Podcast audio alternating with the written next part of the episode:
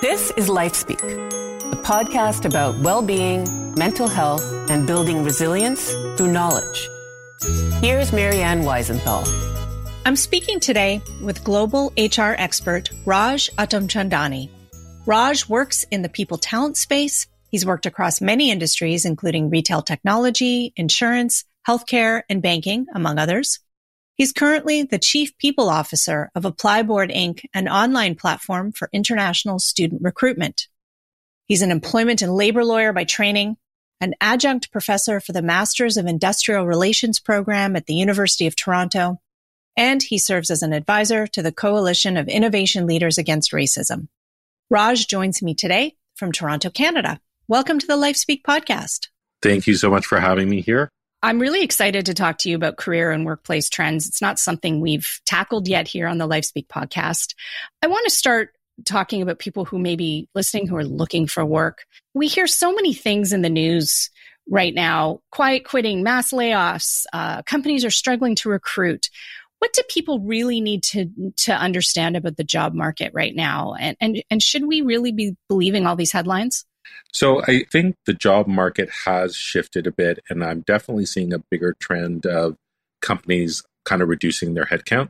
And I think what happened during the pandemic is um, money was cheap in the macro market. A lot of valuations in the technology space were really focused on top line and not on efficiency and profitability. And that's completely shifted now. So there's definitely a shift. Companies, I'd say, are kind of right sizing and looking at their talent and trying to just be a little more optimized. But at the same time, every single company out there, all the HR people I speak to, are all looking for special talent as well. So I'd say, even though the macro trend is maybe a lot of shifting is happening, there are always opportunities. And I would advise people, if they're looking for a role, not to be discouraged in any way, that there's lots of stuff happening out there. I would say that I think a lot of people, when they're looking for roles, sit down in the morning, they get on their computer, they go through, you know, the various job websites and apply to tons of jobs and feel like they've accomplished a lot in the day. The reality is there's many stats out there, but it's either three out of four jobs in Canada or four out of five jobs in Canada are never advertised and they really happen through networking. So wherever you are in your career search, I would advise to spend as much time networking as possible. I'm not sure if you want to talk about networking in a little more detail. I find a lot of people are scared of the word. So I'm happy to talk about it a little more if you want to. Yeah, I would like to hear more about it. I think also network seems to have changed a lot. There's a lot less going for coffees than there used to be, and it seems like there's more conversations on Zoom. Tell me what your thoughts are on networking. What do people need to be doing? Yeah, so I think people think of networking uh, a lot of times as I'm going to call someone, I'm going to ask them for a job. It, you know, sometimes sounds like a word that you know, some people don't want to be associated with. But I think networking is really about driving connection with other people and finding out what they do in their roles and in their companies um, on a day to day or week to week basis. So people should treat it like more of exploring what's out there versus I want a job. You know, you can't call someone and say, meet them for the first time and say, um, you know, I'm looking for work. Do you have anything for me? It should really be about understanding them, their careers, understanding what advice they can give you. And if people do that and meet lots and lots of people, I have full confidence that um, opportunity will come out of it. It's just not something you can sort of predict.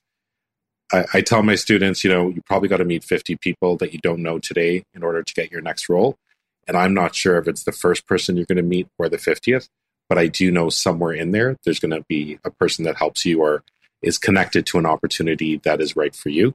I also tell my students from a from a targeting perspective when you're thinking about networking, you know, it's really advisable to sit down, think about, you know, the 20 or 30 or 40 companies that you would be interested in, you know, and then create a spreadsheet and just try and think of, you know, if I did my undergrad at U of T in neuroscience, let me look up grads from that program. Let let me look up people that I've worked before let me go through LinkedIn and mine all the possible connections I could have, and then to start reaching out to them and start creating the networking conversations. I also try and think of the network in in three different ways, sort of three different levels. Like the first level would be trusted people that you know people that you might have worked with, people that are friends, people that are friends of the family. That second level might be a connection you have, even if it's distant through school or a program or, or an old workplace. And that third is really a cold call, and it might be someone who's at a place you're interested in, but you have zero or very little to no connection with them. And so you got to treat each of those segments differently too. I guess network is something we should be doing throughout our career, whether we're working or looking for work. Yeah, and it's it's something you should never stop. A lot of people, you know, they get their next role and then they like pause the networking. They work for a few years, heads down. Then they wake up one day and they want their next role and they got to restart it. And just as you said, if you're always doing it, you know, you never lose the momentum and you're you're constantly like, you know, in the know of what's out there and, and connecting with people. It's really powerful to continue doing it. I want to talk a bit about professional etiquette. The first time you and I spoke, this came up in our conversation. You know, we're so much more reliant than ever on, you know, messaging apps like Teams and Slack to communicate with everybody, clients, colleagues, managers, employees. How has this impacted professional etiquette? Like are, are old fashioned phone calls just dead and gone forever? I don't know if it's affected etiquette. What I do know is that there is uh, something I think I learned in first year psychology where when you're speaking to someone, you know, 7% is the words, 38% is, I think, the tone, and 55 is your body language or, or something like that. And so all I know for sure is a lot of things can get misinterpreted in our quick messaging and, you know, some of the mediums you mentioned. And so I would think of my messages and I would, again, segment them. So if it's like quick little things that are not going to be even if they were interpreted wrong, wouldn't have like a material effect on anything, you know, maybe that's fine. But if I was dealing with anything controversial, anything that was sensitive, I think I would either do in person is always best, video second, and phone is third. I think um, emails and messaging should be left for things that are, you know, very, maybe very tactical and less prone to being misinterpreted. So I guess to answer your question, I don't think much has changed. I think our mediums have changed and we need to segment the things we're trying to talk about and make sure we're using the right medium for the right message. Do you find, and I don't want to throw the younger generation under the bus here, but do you find that that's something that maybe people who are newer to the workforce struggle with, setting that tone? Yeah, I'm, I'm not sure if I would use the word struggle. For me, they've grown up in a different world where that might be their their real way, deep way of communicating. And maybe for someone like you or someone like me, that's sort of come later in our life. So they might be actually more um, adept at using that as a communication tool. But I think we need to think about all the people we're talking to and make sure that we're using the right medium for them too. So I guess I would segment the message and the reader of the message or the listener or hearer of the message as well. So think about yeah. who's going to be receiving the message and how it might be received. I always sort of think read it over first before you press send. Yeah, totally. And, you know, and it's like just kind of that whole thing around common sense and judgment. You have to apply that to everything we do, especially in the workplace. And speaking of different generations working together, we now have four generations in the workforce. We've got baby boomers, Gen X, millennials. Now Gen Z has entered the workforce. What are you seeing as the impact of this? So, first of all, I mean, you're saying four. I think I read somewhere it's actually closer to seven if you think about summer students, but whatever the number is, um, I read somewhere that a generation is based on common values, common outlook, and common experience. And so I think the first comment I'd make is when you think about the speed of change, I think the the way we view generations in the past, you know, like those long windows of time, I think those are really going to crunch. So today we might have four or five or six or seven or, or whatever the number is of generations in the workforce. I think 10 or 15 years from now, that number is going to be vastly higher because of the speed of change.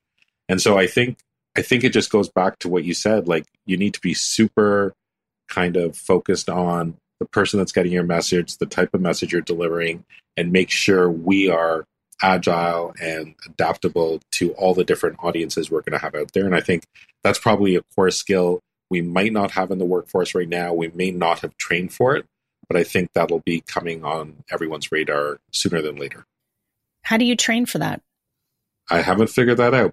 I think we'll be able to give people a few tools or a few ways of thinking that they can bring to their conversations and maybe pause for you know five or ten seconds before they send a message or have a chat and just sort of assess the situation and maybe cater for that particular situation in a different way than they might have for talking to someone else.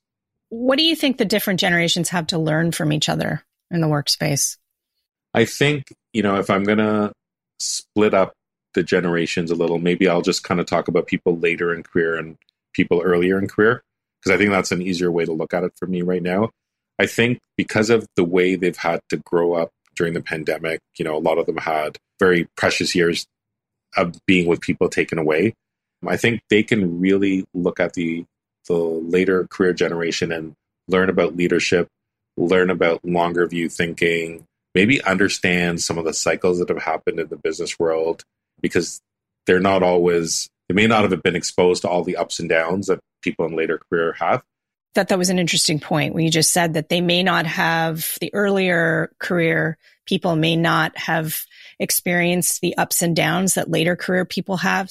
So when I think about, you know, the generations of the workforce, right now it's easier for me just to think of people later career and people, you know, earlier in their career. And I think the earlier career people can learn from the later career people in in terms of understanding all the cycles that have happened in the later career person's life um, in terms of work because we have been through many ups and downs and seen that there's always an end to it and if I was an earlier stage person, you know, looking at the economy right now, hearing all the stuff out there, I might get, you know, really scared about what's going to happen in the future. But having been through many cycles myself, I know there's an end to it. Know there's positivity coming out at the end. And so it's something we just have to focus on, focus on the basics and get through. And I think that's a, a good thing for a person earlier in career to learn. And I think for us, you know, or someone like me who's later in career, you know, I've had many mentees, and I can definitely tell you that I have grown in my understanding and use of technology. I have grown in my understanding and kind of speed of um, delivery. So, you know, the world I come from, I've been in the corporate world. I've, you know, I'm on boards and I've been in senior positions. And the speed of delivery at the level I'm at can seem kind of slow, I think, for for people earlier in career. And so I think there's um, a speed in the current way of working and technology and failing fast and being in service to customers and being agile in development that I have been learning from the the earlier in career people I speak to, and I think that's that's a super important thing. We need to blend the two to get the right fit for the market, to get the right cadence in business. But I think those two sort of segments of the workforce can definitely learn from each other. And of course, within those segments are all the generations, but that's just sort of a general understanding for me and the way I look at it. We hear a lot about having job satisfaction. We're supposed to be striving for job satisfaction. What does that really mean? I mean, is it different for everyone? So I always think of this in a very, very simple way, and it might be me. I think there are two things people look for in work. I think one, they want to know that their work they're doing every day is connected to something bigger, connected to the vision or the impact the organization they're at is having and they want to be able to see that and feel that so that they don't feel like what they're working hard at every day is meaningless. They want to know it's meaningful. And i think the second thing is people want to know that they're growing. So when they're in an organization they want to know all this work they're doing the good days the bad days is all leading to them being better and having more optionality in the future. So i think that's sort of like my simplistic way of looking at it. But when i step back um, one of the things I ask my students in my uh, career management class on their first day is you need to rank money, lifestyle, power, impact. Because you have to understand what you're looking for and the priority of it when you go look at jobs, when you look at opportunities, when you have to choose between jobs, which, which is happening often now with my students. And if you don't know yourself, it's going to be really hard to find a job that's satisfactory and it's going to be really hard to measure opportunities in front of you and how they fit with you. So I think of those four things money, lifestyle, power, impact. You got to rank them. You have to know yourself. And I think that's super important. And I also think when people look at roles, for example, when I talk to some of my students, I might recommend consulting. And they'll say, well, Raj, I don't want to work that hard. And that's a very one variable analysis. So I always say you got to do the accounting on the whole role, like the whole job, the whole role, and that might include the hours you work, but it also includes the growth you're going to get, the career opportunities you're going to get next, the money you're going to make, you know, the feeling of satisfaction you might have, the people you're going to work with. So there's so many variables. And I think people need to do the whole accounting on roles before they understand their own level of satisfaction or not. Those are the that's the way I think about it. And those might change, right? I mean, it might be something we have to reconsider at different points in our career. Money be, may be very important at one point and less important later. Yeah, like many of my students are, you know, starting young families and they want to like have a lot of time at home for the next five years for that irreplaceable time. And for that stage of life, their priorities are going to shift. And, you know, right after when that's no longer their kids have gone to school or my older friends or kids have left for universities, their priorities shift and the way they look at their career shifts as well. How do you think the pandemic changed people's outlook about job satisfaction? It's a really big question. But I'm going to start with concept I kind of just have in life in general that you can't go back. And I always kind of think about that. You think about wine. For me, once I had really, really good wine, it was hard to go back. And so I think the pandemic forced a change on the world of work that might have happened over 15 or 20 years to happen literally in weeks. It forced that change, and now people have realized how much personal time they've given up and lost traveling to and from work, maybe being in the workplace all day and not being around their house. And so I think it's hard to go back. And so I think workplaces are talking about the time and place of work. And they're trying to get people back to work. And we're seeing that have mixed rates of success and people, you know, transitioning slowly. I think the workplace might get there. I think that's a conversation that's sort of old. For me, the conversation should be around how do we look at work in a way that we can measure it properly wherever a person is working. And I think about law and I think about consulting. They've had that in place for a long time because the work is far more measurable and set up to be far more measurable because they bill by the hour than lots of other types of work. And so I think workplaces have to start thinking about all those other types of work and how they can measure progress and performance without using FaceTime as a proxy for person doing well or not well. So I, I think we have a lot of stuff we still have to work on, and we're really focused on time and place. And I don't think that's like where the energy should be going right now. I think it needs to be going on work and like how can we make it way more measurable um, than it is today. And I guess maximizing what you're doing wherever you happen to be while you're doing it. Yeah, yeah, and and so pandemic shifted us in a way we'll, we're not going to go back to the old way for sure because we now know we can do things, a lot of things from anywhere equally or better than we did before. I wrote an article right at the beginning of the pandemic on the loss of serendipity because I think the few things we've lost with this virtual world is one, there are no random bump ins. And unless someone is scheduled in your calendar, you're probably not going to meet with them. And if you got to deal deal with a small issue that you would have popped into an office for, you know, you're no longer doing that. It's scheduled. It's slower.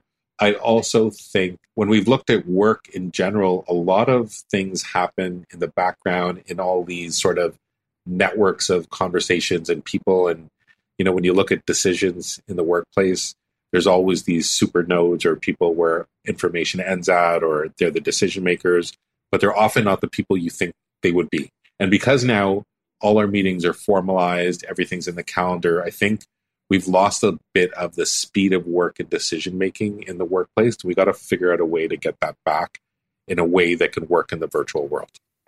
Do you think there's an answer to how we might do that? Yeah, there's definitely an answer. I don't know it, but I, I, know, I know there's an answer. I think we haven't focused on it. And I think when we focus on it, we'll figure it out. I'm hoping there's some new technology that recreates face to face work world in some different way, helps us not lose some of the beauty of that. Layoffs. Maybe someone who's listening right now has been laid off. They know there's restructuring coming. What should they start thinking about right now?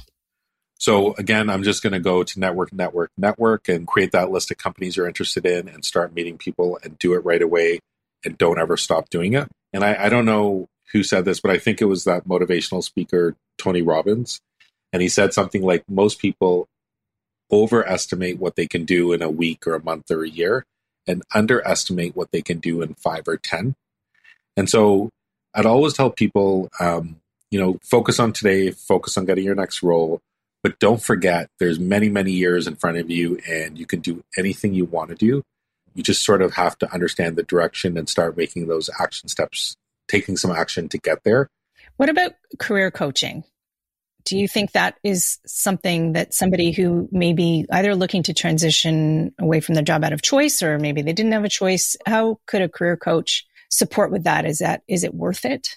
I mean, that's a broad question. I don't want to say if it's worth it or, or not worth it because I think that depends on the person. But for me, I would only get a career coach that had done something that I was really, really aspiring to do. And if they hadn't, I'm not sure I would find credibility in it.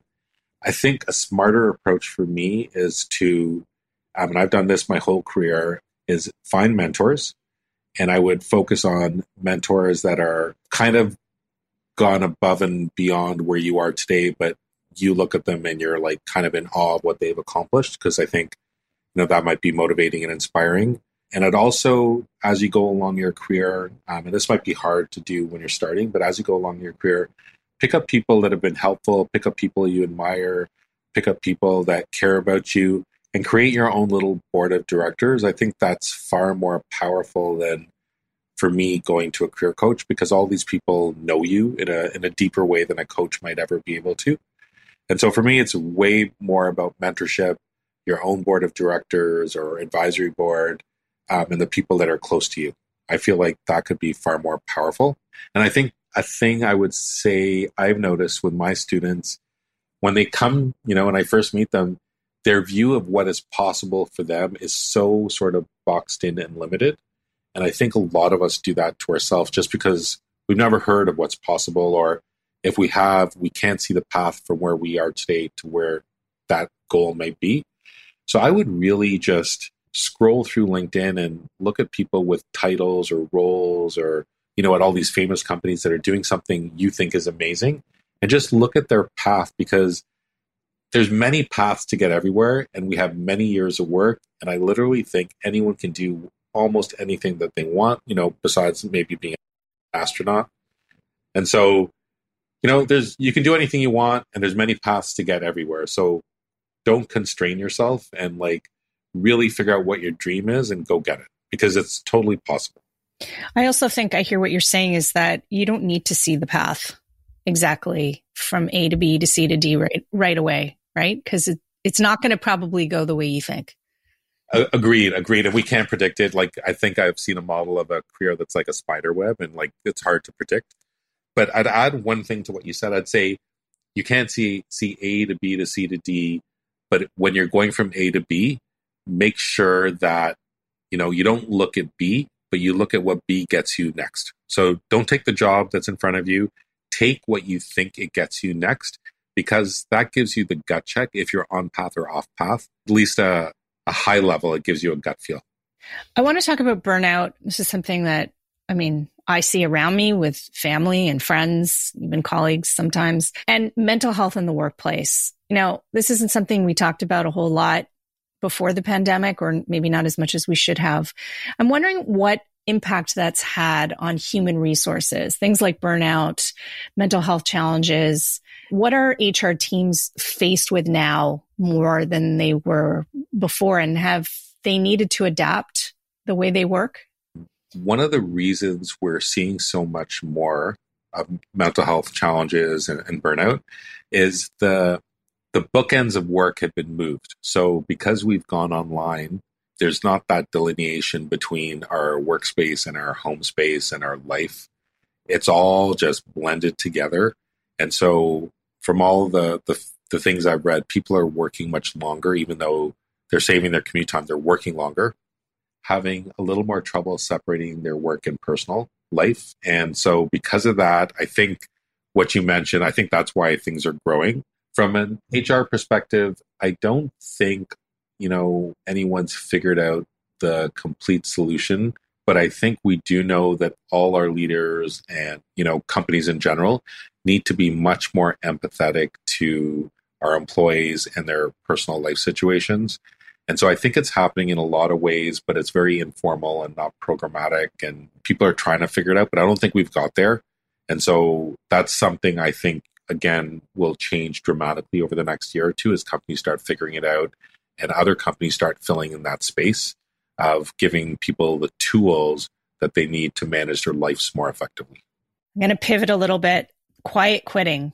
I hear so much about this. I hear so many different definitions of what that means. What what does that mean to you? For me, it means when a person comes to work and they're not giving you their all, they're doing the bare minimum and they're, you know, for lack of a better term, kind of half-assing and just doing what they need to to survive in the role. And so I think I think that's partially on the company and partially on the employee. I think companies can provide, and you know, I've worked at many companies and advised many companies, as you mentioned. Companies can provide either enabling environments or disabling environments. And so we have to look at the quiet quitting as part of a holistic system. And so an employee's quiet quitting when they don't feel like they're having impact, you know, their leader might not be giving them the right sort of world to work in and, and feedback and guidance. And so we have to think of it from the employee's perspective, but also from the company's perspective. We have to disproportionately put the effort of how to change that on the company. And so companies start to have to start creating far more enabling environments for this new world we're in where we're working hybrid and you know people are burning out and working longer than ever. So I think we have to think about it like that. So I, th- I think of quiet quitting, people aren't giving you their all, but I think you know a lot of that is on the company to change. And if I'm a person who is working and quiet quitting and not giving my all, I think that's a big signal that you're not in the right place for you. You're not an enabling environment for you. And that doesn't mean there's anything wrong. It's just like it's not the right place for you. But if you're going to quiet quit, like, you know, make sure you know that you can go find another place that might be far more of a fit for you. And you should really do that, right? Because it's not fair to anyone. It's not fair to you. It's not fair to the company. It's not fair to your family and friends because you're not going to be your best you. Are you seeing more acceptance by, say, managers, uh, employers of people who are maybe prioritizing their families a little bit more over work? A hundred percent. And one of the things uh, we're starting to do at work when we um, we start new projects or create new teams, or with my leadership team, we're going through like a few questions, like you know, what times in the week are a hundred percent you don't want to ever get into them with work. So it might be some people dropping their kid at school. For some other people that work for me, it might be like their gym class they do three days a week at noon. And just having those conversations with people to know what time is really, really precious to them. And then as a team, all just vowing to not interrupt that time for that person. So we're starting to see things like that happen. I don't think I've seen those before. And those help support employees' mental health. Yeah, and it's also, you know, it's bonding. People know what's important to other people. There's so many benefits to it. And it's like it's the right way of working. Like I'd rather a person get to go to the gym when they want to and come back refreshed and happy and energized and excited than you know, feel bad because they missed their workout day. I want to ask you a few questions that I've heard from from people who are job searching. They're they're kind of basic questions, but it just feels like the way that we look for work has changed so much and and people just don't know what they should be doing. So some basic questions for job seekers. Cover letters. Yes or no? How important are those? So I can tell you for me, I'm not a big fan or reader of cover letters, but there definitely are people out there. And I'd say there's no downside to doing a cover letter, but for the effort that goes into writing it. And if you're asking me if it's a yes or no, I'd have to say it's a yes. And I'd, I'd also add, just in case someone reads it, it needs to look one little notch over generic. So, you know, it can't be the same cover letter for 30 different roles you're using. You need to add a sentence in that shows, you know, a sentence or two that shows that it's customized for the role you're going for. So even though I think a lot of people don't read them, we have to do them. And check your spelling. Oh my God. Some people, and it's not me, they would get so thrown off by like bad grammar or bad spelling that they would reject a person without even uh, reading further. And so, because there are like, you know, different people, different opinions, different hurdles with them, yeah, I think that's a super important point. Like, get it checked and rechecked follow up emails. Let's say you applied for something, uh, maybe you've had an initial interview or discussion. Do you send a follow up email? And what do you say in it if you do? So my rule is before midnight the day that you met the person. And again, not 100% necessary, but it's also, I would say, table stakes, right? You should, it's just kind of common courtesy and it shows that you're engaged in the role or the conversation that you had. So before, for me, the rule is before midnight the day of the meeting. And my second rule would be it must capture something that was in that conversation that again shows it wasn't generic. And I have used everything from some sort of reference to a restaurant, reference to a story, reference to an article we talked about, reference to, you know, a current event, but something that was relevant and in the conversation so the person knows it wasn't generic. I also got a, a follow up question from some people asking if they should do it in writing. And I personally have got like cards and, you know, like little cute things that come in the mail, and I find them amazing. The only thing is they're not as immediate as email. So if you're inclined to do, you know, something, you know, in handwriting or something more formal, totally cool. But you must do the email, I think, within the day of the conversation, sort of. And then you can do the other thing later. How long should we expect to hear back from the recruiting manager after we've had an interview? It seems to be taking companies longer and longer to decide whether to hire someone. How long should we expect to wait to hear something?